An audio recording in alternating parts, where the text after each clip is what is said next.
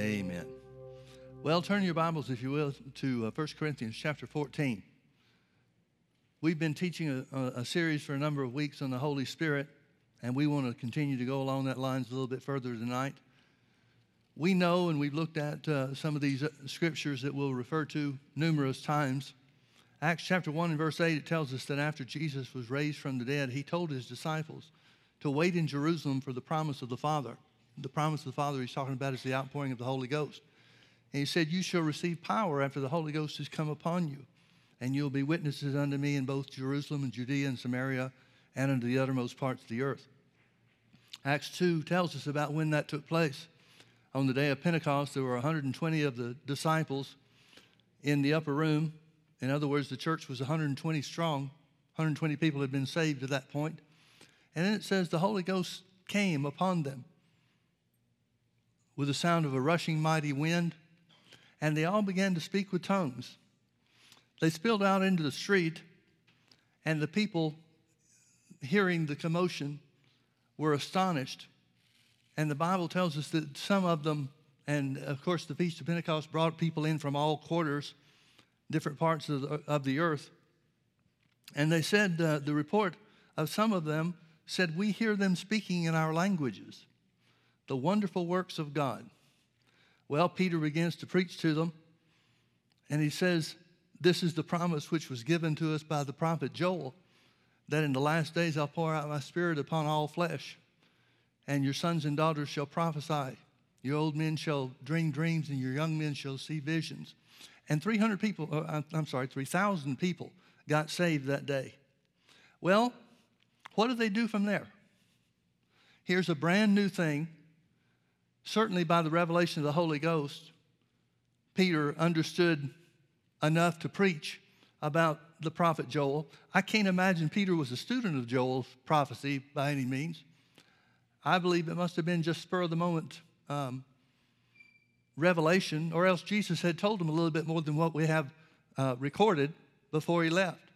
Either way, I'm sure that in many respects they were kind of in the dark as far as knowing what speaking of tongues was all about. I doubt very seriously if they understood the connection between power and tongues, because Jesus said you'll receive power. He didn't say you'll speak with tongues. He said you'll receive power. Well, every time in the Bible, in, in the New Testament, where it tells us the people that were filled with the Holy Ghost, the evidence is always the same. They always began to speak with other tongues as the Spirit gave them utterance. So there were things that they had to learn just by experience. They didn't have it all outlined for them. They couldn't go get Brother Hagin's teaching series to find out what was what, or anybody else's for that matter. And to a great degree, the church, many in the church, to a great degree, many in the church were in the dark about what they had. The church at Corinth certainly was. They didn't know how to rightly use this supernatural utterance in other tongues that they had been given. They recognized there was a change, and the Holy Ghost certainly began to move in their midst. Paul said of the church at Corinth that they come behind in no good gift. Well, then that would have to mean they've got all the manifestations of the Spirit in operation, right? But the, many of the things that they were doing were out of order, and as a result, they weren't effectively reaching the city of Corinth and the, the other, uh, uh, the unsaved part of the people that lived there. There was room for the unbelievers, those that were unsaved, to criticize them, saying they're crazy because all they do is talk in tongues.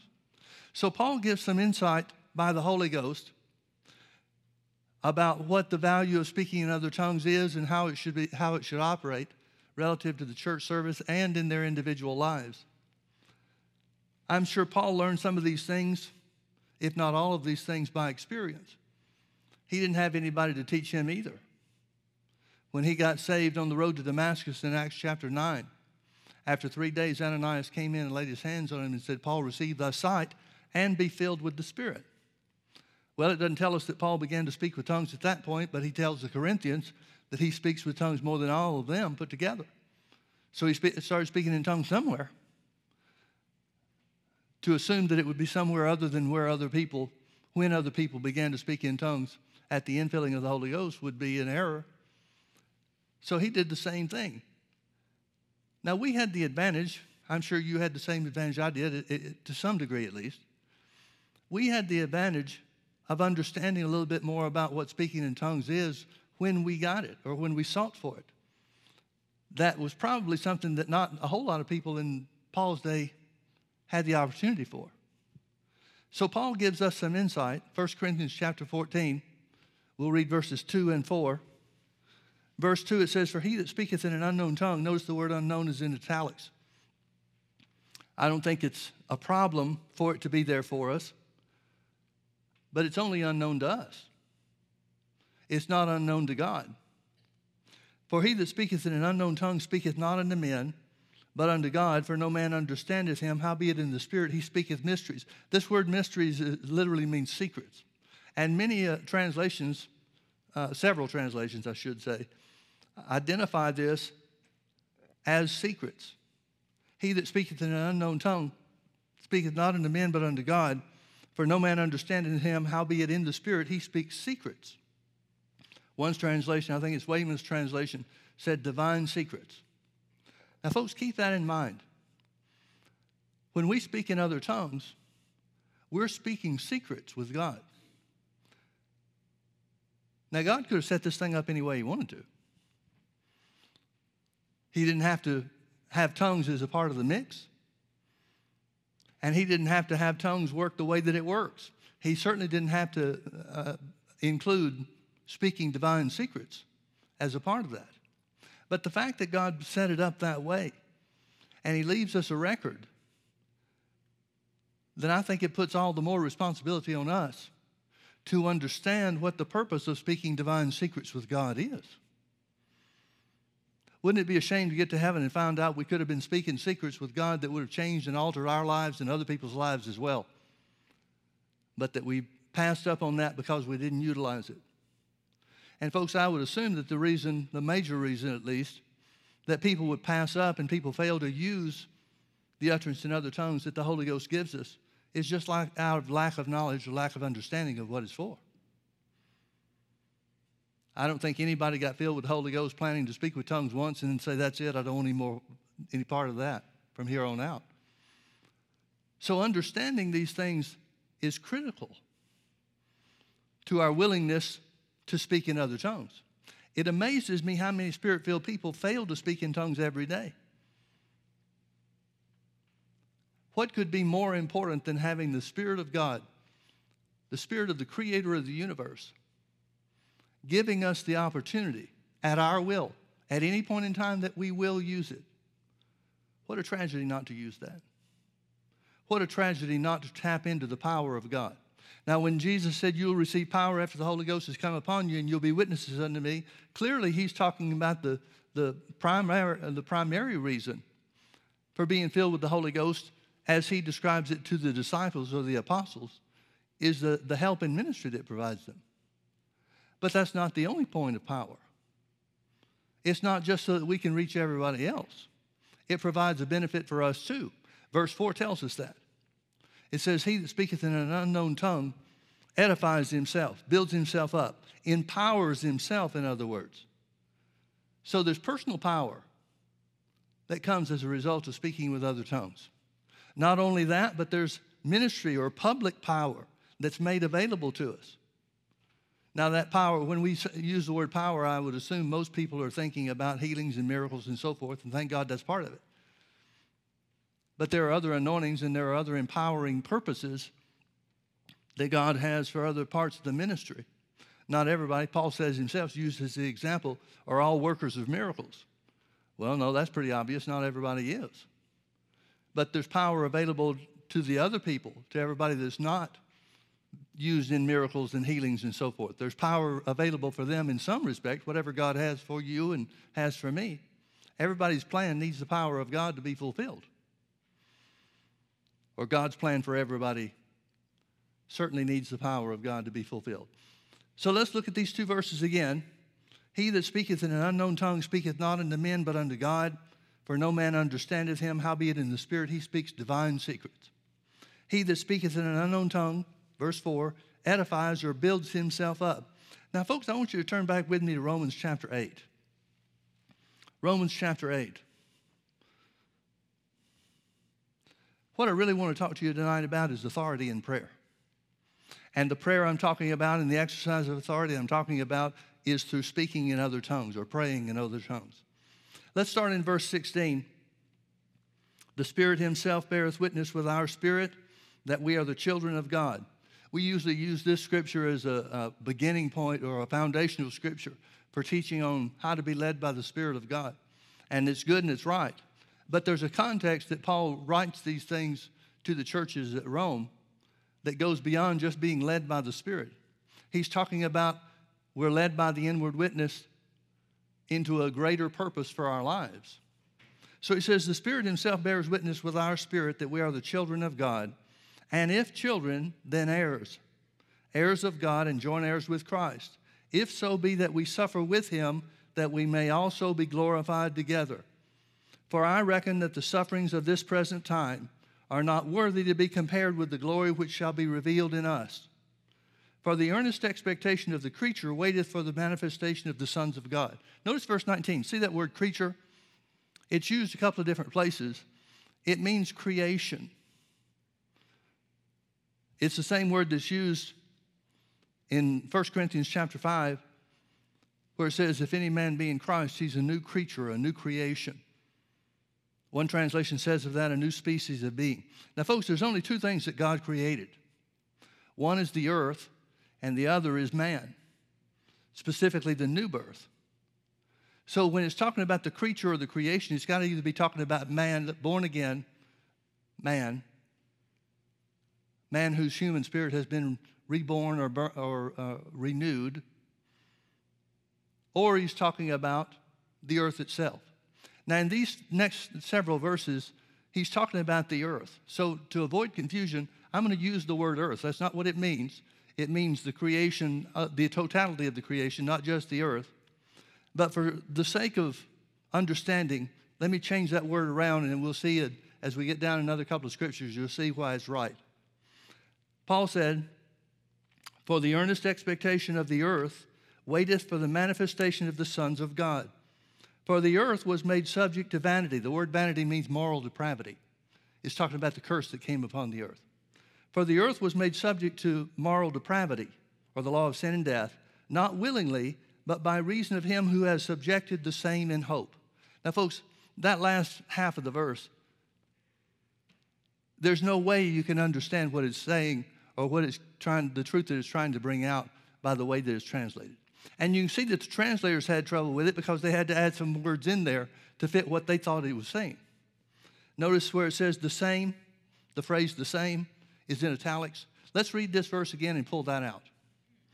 For the creation, the earth, was made subject to vanity, the law of sin and death, not willingly, but by reason of him who have subjected hope. Now, I know that doesn't make sense in the way we talk, but let's identify a couple of the players here. Who subjected the earth to the law of sin and death? Well, it wasn't God, so it had to be Adam. So Adam, through his sin, and Eve, they were both guilty in the Garden of Eden. When they sinned, the earth, that which was made perfect. Remember, God said before he made man, right at the end of the creation events, he looked at, looked at the earth and said that it was very good. And that's when he put man in the middle of it and gave him authority over all the earth. Well, it was a perfect existence. It was a perfect place. There was no sin nature. There was no curse. There was nothing that could hurt or harm in any way whatsoever. God's greatest creation, which was man. But the earth paid the price for Adam and Eve's sin too. And so here where it says that the earth was subjected, not willingly, to the law of sin and death, but by reason of him who has subjected. The only thing, the only translation that makes sense in this concerning the word hope, it's not like Adam was hopeful of something when he sinned. That can't be what he's talking about. So why is the word hope there? Well, we're going to have to put in our own, add in our own words to the translation too, because of the, the difference in the languages between the Greek language and the English language. So it says the, the, the earth was subjected to the vanity or the law of sin and death, not willingly, but by reason of Adam who subjected it to the law of sin and death. Yet there is hope. The point that this verse of Scripture is trying to bring out is that it's not hopeless. There is still hope, even for the earth. Now, because God created the earth, in many ways it's a living thing. I don't mean a human thing. But in many ways, the earth and the operations in the earth have a life of their own. So here where it's talking about there, yet there is hope, verse twenty-one tells us what that hope is. Because the earth itself also shall be delivered from the bondage of corruption into the glorious liberty of the children of God. Now notice what it's saying. It's saying the earth is waiting. In verse nineteen it says the earth is waiting for the manifestations of the sons of God. In other words, the earth is waiting for things to go back like it was before the sin of Adam and Eve, before the fall in, in the Garden of Eden. The earth is looking for a return to the way things were.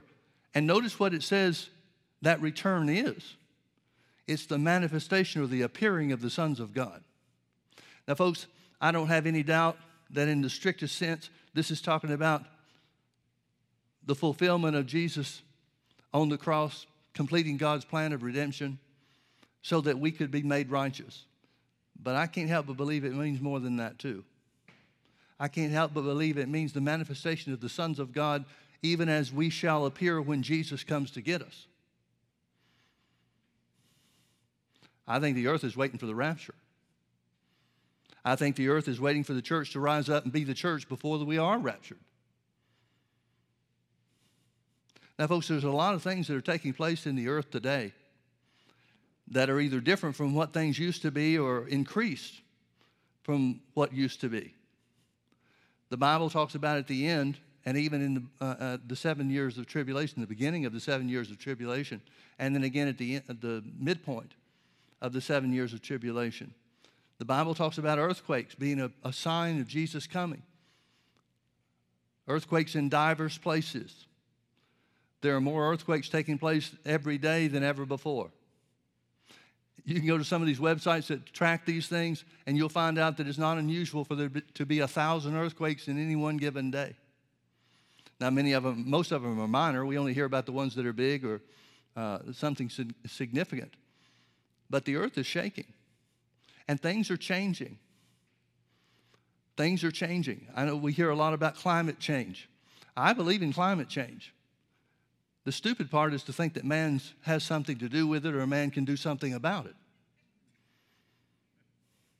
You know, before they, they invest these trillions of dollars to replace fossil fuels and all this other kind of stuff that political um, entities propose, why don't they just take just something simple like one hundred million dollars and go try to make it rain somewhere where it's dry? If they can't do that, then they can't do the rest of it, folks. There's no way man can fix it. And instead of realizing it for what it is, a sign of the end, a sign of Jesus coming, the devil has influenced many people to follow his agenda, which is always about controlling you. So here the earth is waiting. It's waiting for things to happen.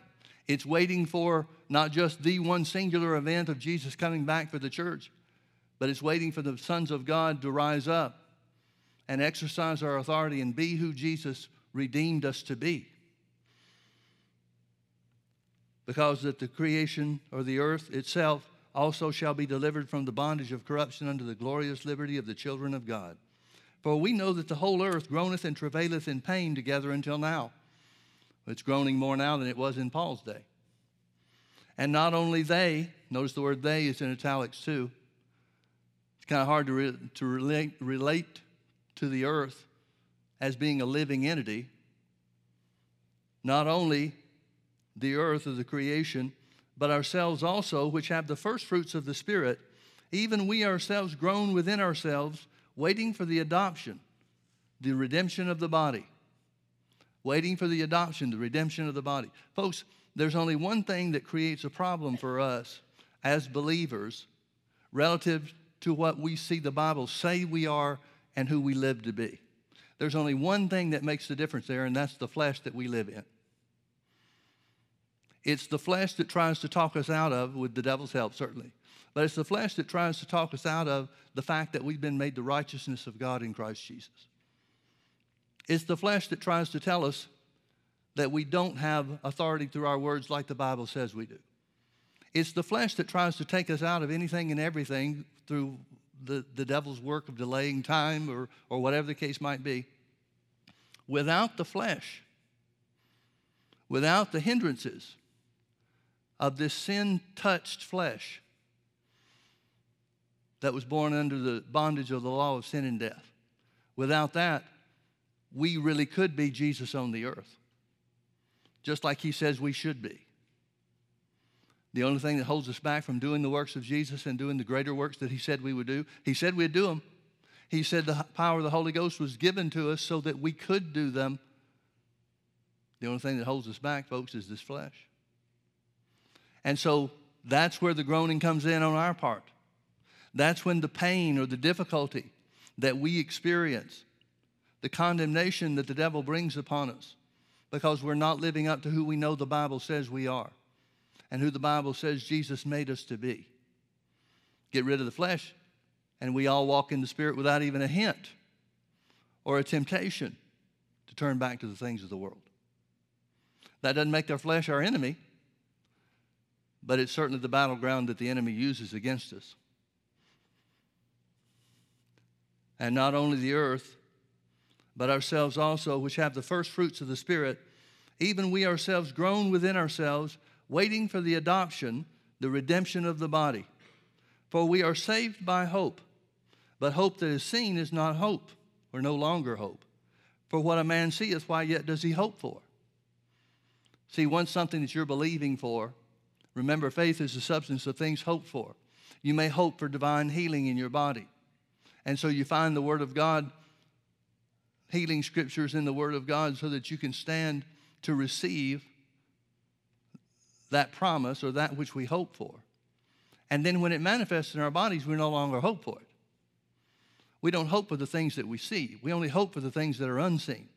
But faith reaches into the realm of the unseen and makes a physical reality of those things, and that becomes the end of our hope. Verse twenty-six, likewise, the Spirit also helpeth our infirmities. Now, this word infirmities is the word weakness. Now, if Paul is talking about man being weak, he's going to have to identify or describe what weakness he's talking about. Because as we've seen so many times before, the Bible has to interpret itself. We can't build a doctrine off of just one stray scripture. So in the mouth of two or three witnesses, every word should be established. So when the Bible talks about weaknesses in the body, he's going to have to identify who we are or what he's talking about, what specific weakness he's talking about, because if he didn't, it wouldn't make sense for him to say, let the weak say I'm strong. It wouldn't make sense for him to teach us by the Holy Ghost to call things that be not as though they are. See, this contradicts other principles of Scripture unless we identify what weakness he means. If he's talking about a specific weakness, then that's a different thing. Well, he must know that, and by the Holy Ghost, he reveals to us the weaknesses he's referring to. Likewise, the Spirit also helpeth our infirmities or weaknesses, for, here's the weakness, we know not what we should pray for as we ought. But the Spirit himself maketh intercession for us with groanings which cannot be uttered. And he that searches the hearts knoweth what is the mind of the Spirit, because he maketh intercession for the saints according to the will of God. I'm going to interrupt this for just a minute and go back to John chapter sixteen. I'm going to come back to Romans chapter eight. But let me remind you of some things that, uh, that John told us about the Holy Ghost. John chapter sixteen, verse thirteen. It says, howbeit when he, the Spirit of truth, is come, he will guide you into all truth. He will guide you into all truth. Now, Paul's talking about an infirmity of not knowing what to pray for as we ought. John says, and, and John wrote this thirty years after John, uh, thirty years after Peter was off the scene. Not quite thirty. We've uh, historical evidence, best historical evidence tells us that uh, Paul was beheaded and martyred somewhere between sixty-four and sixty-seven A D. Well, John didn't write this until about ninety-four or ninety-five A D. So that's about thirty years, twenty-eight to thirty years. Now, we don't know if the things that John wrote were common knowledge among the church. I doubt very seriously that John just remembered when he was about ninety-five years old, oh yeah, Jesus said this about the Holy Ghost at the Last Supper. I would imagine that if most Christians of that day are anything like you and I, we'd always be wanting to know from those that were there. We'd be wanting Peter and John and the others to tell us, what was this like or what was that like? I don't think it was something that John just remembered everything all of a sudden. But how widespread was it? Was it something that, uh, that Paul knew? We don't see any interaction between Paul and John after the death of Jesus in the, uh, the first generation of the church. We know that, uh, that Peter had some interaction with Paul. Paul called him out on the way that he acted around the Gentiles when the Jews came from Jerusalem. He separated himself. Before, he had been eating dinner with them, rejoicing at the works of God that were taking place at the church at Antioch. But then when the Jews came from Jerusalem, the Jewish leaders came from Jerusalem, Peter pulled back and started treating them differently. And Paul called him out on it. We know in Acts chapter fifteen that Paul went to Jerusalem to try to get some consensus on what the Gentiles should and should not have to do regarding the law of Moses. And it talks about James there, it talks about Peter there, and it just mentions the other apostles. It doesn't mention John by name. We would assume that he was there because he was a prominent figure, and this was a pretty big deal, but we don't know for sure. We don't know for sure that Paul ever met John. I would assume that he would or would have, but we don't know for sure. So we don't know if John, uh, if Paul knew the things that John writes to us in his gospel, particularly the things about the, the Last Supper, the last night they were with Jesus. We don't know for sure that there was any interaction whatsoever. We don't know if there was anything that John had related in his preaching or his ministry in the first generation, the early days of the church.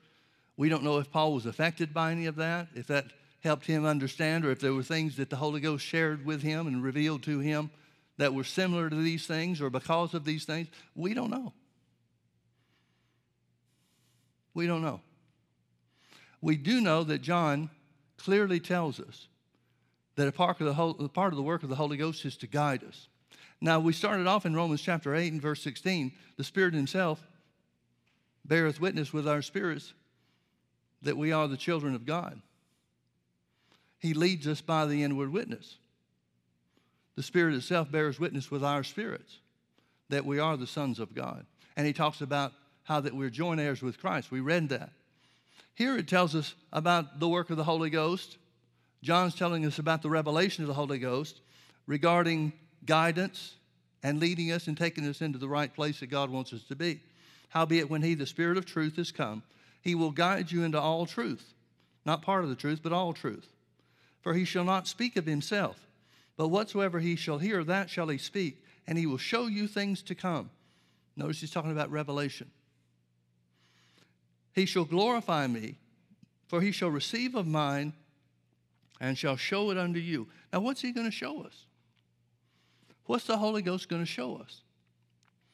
All things that the Father hath are mine. Verse fifteen. All things that the Father hath are mine. Therefore said I that he shall take of mine and shall show it unto you. Folks, I want you to realize something. Jesus is glorified when we receive revelation.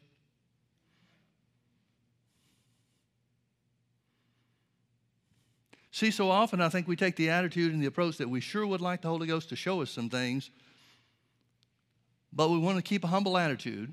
We don't want to try to force the Holy Ghost to do something. These things happen and occur at his will, not ours. But Jesus tells us, Jesus says, the Holy Ghost will glorify you by showing you everything that the Father has, and everything the Father has is mine. He'll show you the things of me. That means anything that he has. Because we're in Christ, we have a right to have and right to know. Now, that doesn't mean we have a right to know things pertaining to other people rather than ourselves. It's not like we can go and ask God to betray somebody else's secrets. Deuteronomy thirty thirty, I believe it is, says the secret thing belongs to the Lord. So he's not going to tell you other people's secrets. I am so glad God doesn't reveal my secrets. I'm even more glad he doesn't reveal your secrets to me. That would color the way we operated in life, wouldn't it? It would affect us greatly. But there are things that are Jesus, things that belong to Jesus because of his conquest, because of his fulfillment of God's plan for re- of redemption. These things belong to us. We should expect the Holy Ghost to show us things. We should expect the Holy Ghost to show us things to come. Folks, there's only one thing Jesus said, leave alone. He'll take care of that, and it's the time that he comes back. That's it. Everything else he says is fair game. With the exception that we just referred to, he's not going to talk to you about me or me about you unless there's some way for one of us to help the other. But outside of that, Jesus said everything the Father has is mine. And the Holy Ghost, by showing you things to come, by revealing these things that belong to you in Christ as a joint heir. Joint heir, not junior heir. Joint heir. Those are things that glorify him, glorify his name. We don't think of that too often, do we? We don't think of Jesus being glorified by our spiritual growth, but he is. We don't think of Jesus being glorified by the revelation of the Holy Ghost, say the revelation of righteousness, but that glorifies Jesus. We don't think of somebody taking hold of their healing and growing in the reality of healing for the physical body as being glorifying Jesus. We look at that as a benefit for us. But it glorifies him. Let me read these again, and we'll go back to Romans chapter eight. Howbeit, when he, the Spirit of truth, is come, he will guide you into all truth, for he shall not speak of himself, but whatsoever he shall hear, that shall he speak. And he will show you things to come. Thank God he does. He shall glorify me, for he shall receive of mine. Notice how he glorifies him. The Holy Ghost glorifies Jesus by receiving of his that which belongs to Jesus, and shall show it unto you. All things that the Father hath are mine. Therefore said I that he shall take of mine and shall show it unto you. Now let's go back to Romans chapter eight and pick up where we were. We'll start again with verse twenty-six. Likewise, the Spirit also helpeth our infirmities, our weakness. What weakness? We know not what we should pray for as we ought. But the Spirit himself maketh intercession for us with groanings which cannot be uttered. One translation says, with groanings which cannot be uttered in articulate speak, speech. P C Nelson said the, mo- the simplest way to translate this verse, particularly the last part of the verse, is God talk. God talk. Well, folks, what is God talk if not utterance of the, by the Holy Ghost? Acts two four, they were all filled with the Spirit and began to speak with other tongues as the Spirit gave them utterance. If there's utterance that the Spirit of God gives us that is not considered to be God talk, somebody tell me what it is. The fact that the Holy Ghost is giving us the words to speak in other tongues, that is God talk. See, folks, the supernatural part is not who's doing the talking. You and I speak with tongues. The Holy Ghost has no need to speak with tongues. You do. I do. That's not the supernatural part. The supernatural part is what is being said, the what that is being said. In other words, the supernatural part is the utterance that we're speaking out. Now, granted, it's all a supernatural endeavor, a supernatural exercise. But the God part is what we're saying, not the fact that we're talking at all. So likewise, the Spirit also helpeth our infirmities, our weakness, the weakness of not knowing what we should pray for as we ought, but the Spirit himself maketh intercession for us with groanings which cannot be uttered, with utterance in other tongues, with God talk. And he that searches the hearts knows what is the mind of the Spirit, because he makes intercession for the saints according to God. Notice they put according to the will of God. Now, I, I believe they're exactly right. I believe what they added there was, uh, was profitable for us. Clearly, it's talking about the will of God. Clearly, it's talking about, clearly Paul is identifying that the Holy Ghost would always pray in line with the whole, with uh, the will of God.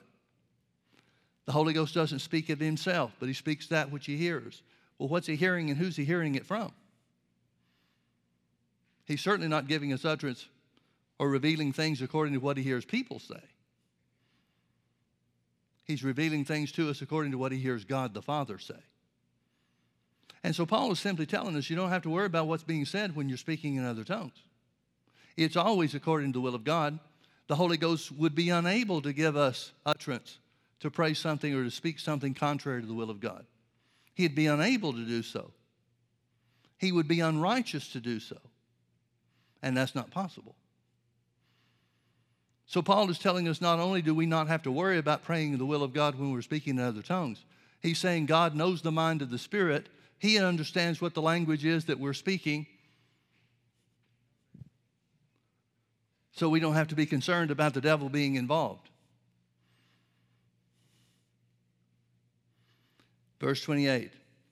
Here's the denominational world's favorite scripture. And we know that all things work together for good to them that love God, to them who are the called according to his purpose. Now, if you pull that scripture out of context and just say, well, we know that all things work together for good. Well, we don't know that. We don't know that the things that are happening in people's lives is working together for good. We can find people that use this scripture as justification for tragedies that take place in their lives. We can see people using this scripture to explain why sickness and disease has come upon someone. The church used to talking about people, God bringing sickness upon people, Christians, to deepen their piety. I'm not sure what that means, but it's not right.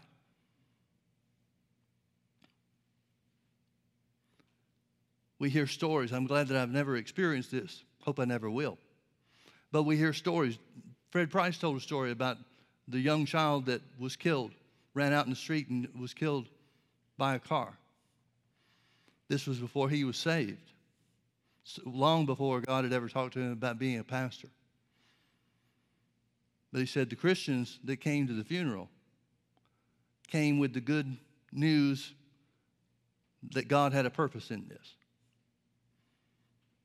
He said that was the one thing that made him turn against God.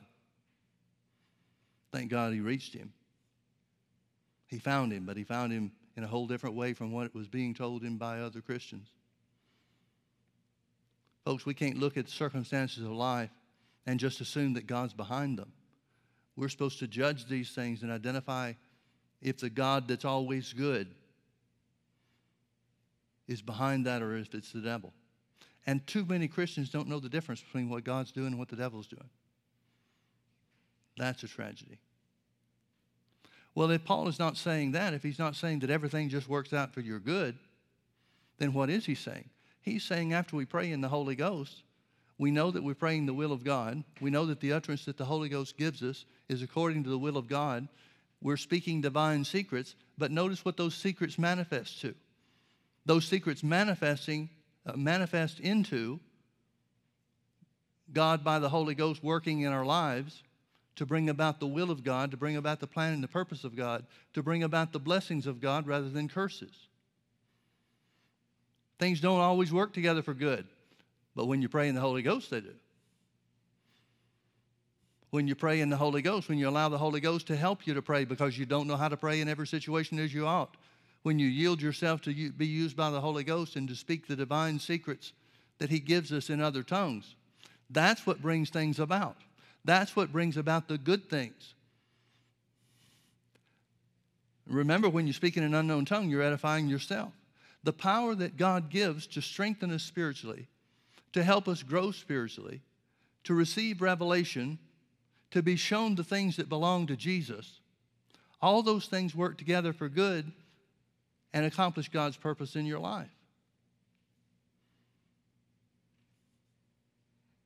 Let's keep reading. Verse twenty-eight again, and we know, we don't hope so, we don't think so, we don't maybe so. And we know that all things work together for good to them that love God, to them who are the called according to his purpose. Clearly that's after speaking with other tongues. For whom he, God, did foreknow, he also did predestinate to be conformed to the image of his Son, that he might be the firstborn among many brethren. Moreover, whom he did predestinate, them also he called. And whom he called, them also he justified. And whom he justified, them he also glorified. Now, folks, Paul is not saying, and the Holy Ghost is not prompting Paul to say, these verses about foreknowing and predestination, foreordaining and called and chosen and so forth, he's not using these terms to talk about the difference between people in the world, the unsaved, and the Christians. He's writing this to Christians. See, Jesus said, there were two times, two places that Jesus said, one's in Matthew chapter twenty, the other's in Matthew chapter twenty-two. On both occasions, Jesus said, for many are called, but few are chosen. Now, people latch on to those things. Some people latch on to those things. The predestination crowd certainly takes a hold of those scriptures and says, well, see, many are called, but God chooses who he wants in his family. That's not what it means. The word called means invited. It just simply means there are more people that hear the invitation than respond. There are more people that are invited into the family of God that accept the work of Jesus and make Jesus the Lord of their lives. There are many more people that are invited into the family of God by hearing the truth of the, of the, work, uh, the Word of God, the gospel of Jesus, having died for our sins, our sicknesses, and our, phys- our material well-being. Many more people hear that than respond to it. Who did he predestinate? God predestinated everybody. The Bible says Jesus died for the sins of the world. That means he died for the sinner that goes to hell, just as much as he died for you and me. What makes the difference between the sinner that goes to hell and you and me? We accepted what we heard to be true and entered into the family of God. It was based on our will. It was made based on our choice, not God's choice.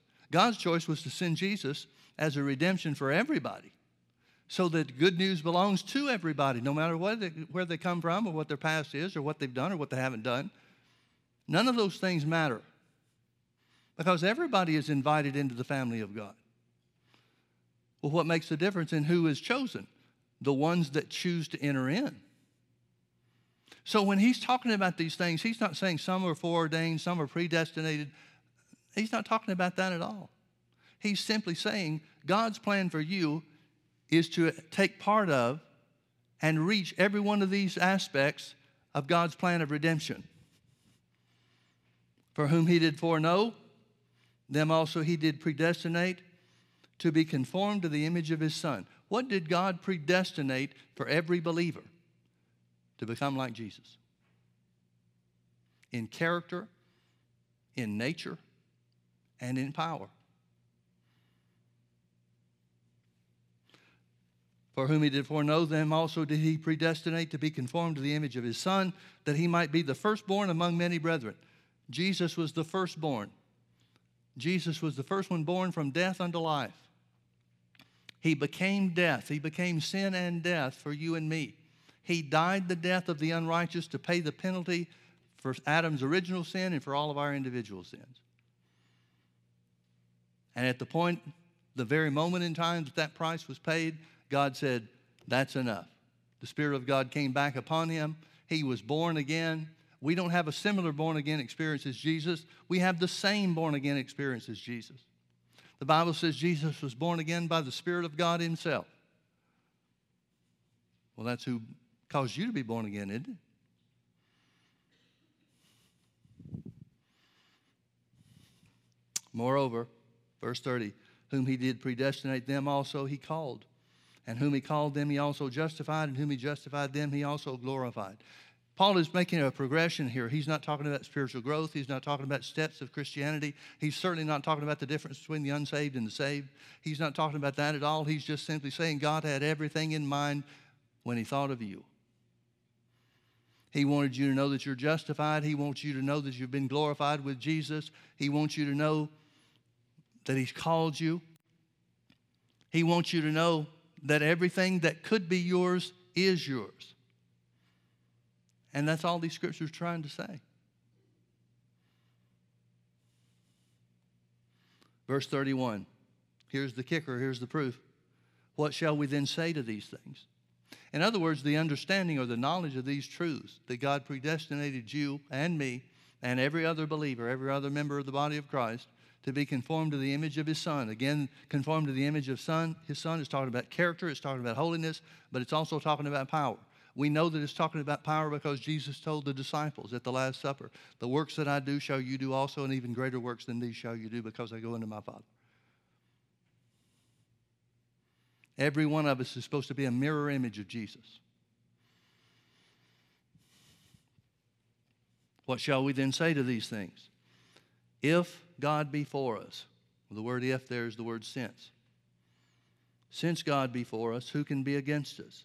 He that spared not his own son, but delivered him up for us all, how shall he not with him also freely give us all things? How can God withhold anything when he's already given you the best he's got? How can he withhold anything when you become a joint heir of Christ? A recipient of everything that God has.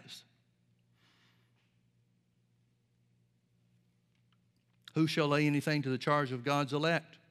It is God that justifieth. See, again, the predestination folks, they'll use this word elect and say that's a different level than chosen. See, you might be chosen, but you may not be elect.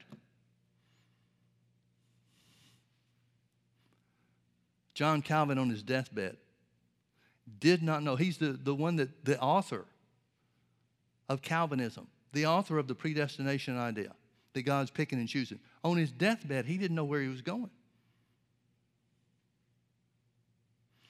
That is so sad. That's certainly not the place God wants us to be. John wrote to the church and say, we know, and said to them, we know we passed from death to life because we love the brethren. He said we have reason to know. There are ways that we can know that we're in the family of God. Calvin didn't. One of his last statements before he took his last breath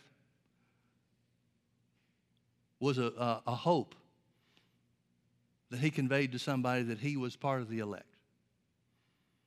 Well, if he had Jesus in his heart, which he did, he found out momentarily, mo- just moments later, I mean, that he was part of God's elect. But folks, you need to realize the devil will use any tool he has to try to keep you from knowing the truth. And there's only one source for truth, and that's the word. Jesus said, if you continue in my word, then are you my disciples indeed, and you shall know the truth, and the truth will make you free. The predestination stuff doesn't make anybody free. It maintains the bondage of the enemy. Now, folks, I've got a question for you, and, and I have to apologize, because the last two times that I've used this, this uh, verse in Romans chapter eight, about we know that all things work together for good. The last two times, I have forgotten to make one of the most important points about the whole thing, the whole passage of Scripture. And that's this. Why, put your thinking caps on for a minute, why is it necessary for the Holy Ghost to give us utterance to pray in other tongues? Why doesn't God just do it? God already knows what his will is. God already knows what his plan for your life is. God could accomplish anything and everything in your life that he wanted it to be. Why does the Holy Ghost give us utterance in other tongues? Why doesn't God just say, or why didn't Jesus just say, now when the Holy Ghost has come, do not worry about a thing, because he's going to do your praying for you. And he will always pray the plan and the purpose of God. He'll always pray the will of God for you and in your life. So don't worry about it at all. Lean back and just enjoy your time here on the earth while everything works together for good, because the Holy Ghost makes it happen. Why didn't he do that? Do you remember Genesis one twenty-six? God said, let us make man in our own image, after our own likeness, and let them have authority. Folks, everything, everything, every part of our Christian life, every part of the Bible should be read through the filter of the fact that man has been given authority on the earth. See, if God did the praying for us, if the Holy Ghost worked outside of us rather than being our helper, I think a lot of times people might prefer him to be our doer rather than our helper. But the fact that he gives us utterance to speak in other tongues ensures that we're the ones that are going to be praying, even though we don't know, even though our understanding is unfruitful, even though we won't know in more than ninety-nine point nine nine percent of the time what we're saying. We can trust by faith that the Holy Ghost is always praying the will of God, and therefore we are praying and utilizing our authority on the earth to bring about all things working together for our good. One of the greatest ways we can pray with authority is to pray in other tongues. We may not know the authority that we're exercising, But we do know that we're given divine secrets through supernatural utterance. And by faith, we're acting on the, uh, acting on the, the direction of the Holy Ghost or the direction of the Word of God to enable us to pray. I need to finish this. Let me read this again real quickly. Verse thirty-three, who shall lay anything to the charge of God's elect? It is God that justifies. Who is he that condemns? It is Christ that died, yea, rather that is risen again, who is even at the right hand of God, who also makes intercession for us. Who shall separate us from the love of Christ? Shall tribulation or distress or persecution or famine or nakedness or peril or sword? As it is written, for thy sake we are killed all the day long. We are accounted as sheep for the slaughter. Nay, in all these things we are more than conquerors through him that loved us. How can we be more than conquerors in every one of these adversities? How can we be more than conquerors? Well, one means that he's just identified is praying in the Holy Ghost. So if we're praying in the Holy Ghost, it means we'll overcome nakedness. If we're praying in the Holy Ghost, it means we'll overcome famine. If we're praying in the Holy Ghost, we can overcome tribulation or peril or sword or persecution. Praying in the Holy Ghost, and folks, I am convinced beyond a shadow of a doubt, Paul found this out through the persecution that came against him. No wonder he said to the Corinthian church, I pray with tongues more than all of you. He's found that to be his safety net. He's found, he doesn't know what he's going to face, fight, uh, find in the next town he goes to.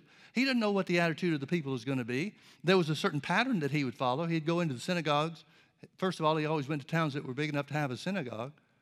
Then he'd go into the synagogues and he'd reason with the Jews. According to the Old Testament, they found out how smart he was, and so they gave ear to him, figuring he had to know what he was talking about, and then he preached Jesus. In most cases, they threw him out of the synagogues, and so he went somewhere else and started doing miracles. That made him doubly angry, and so they'd run him out of town. There's only one place we have record of that Paul went to that he wasn't run out of town. In the first go-round where he visited a town. That's not true of every time. He wasn't re- run out of Philippi every time that he went, or Ephesus either. But the first time he went to a city, the only one we have record of, that he wasn't run out of town, there's only one example. Paul found this out through experience. Nay, in all these things we are more than conquerors through him that loved us. For I am persuaded that neither, neither death nor life, nor angels, nor principalities, nor powers, nor things present, nor things to come. In other words, things that are unseen. He says, I'm persuaded that none of the unseen things, nor height, nor depth, or any other creature shall be able to separate us from the love of God, which is in Christ Jesus our Lord. If you have some time, it might be worth your while to go back and read in what Paul wrote to the Corinthian church about all the things that came against him.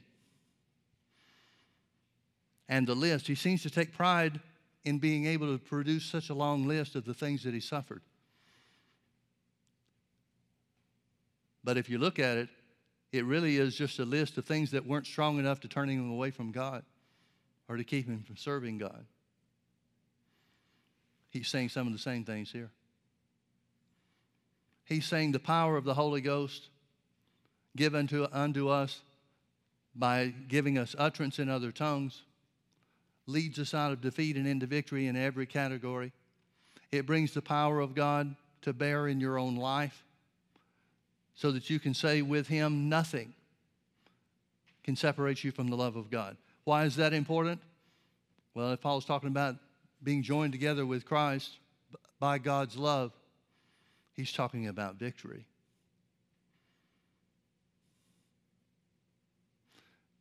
Old Testament scripture says, because he set his love upon me, I'll deliver him. Paul's list is proof that he set his love upon him. And God delivered him every time.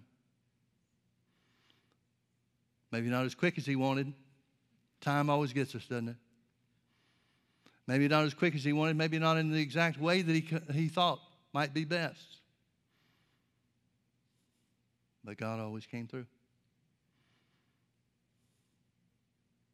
When you pray by the utterance of the Holy Ghost, not knowing what you should pray for as you ought, but trusting him to give you utterance according to the will of God, you can know that you know that you know that you know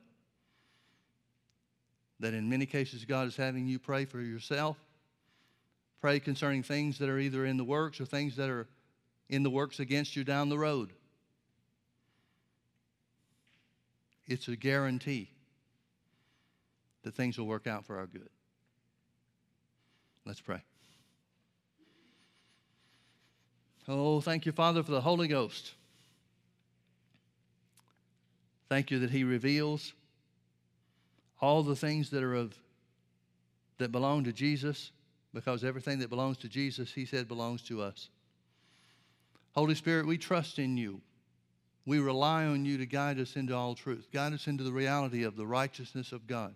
Guide us into the reality of the provision of God. Guide us into the reality of the healing power of God. Guide us into the reality of who we are in Christ.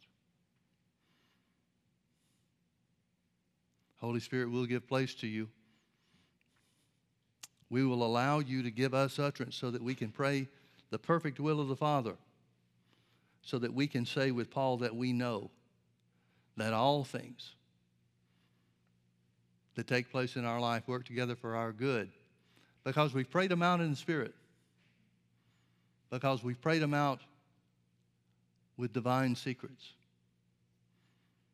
because we've prayed them out in God talk. Thank You, Father, that the Holy Ghost never leaves us nor forsakes us.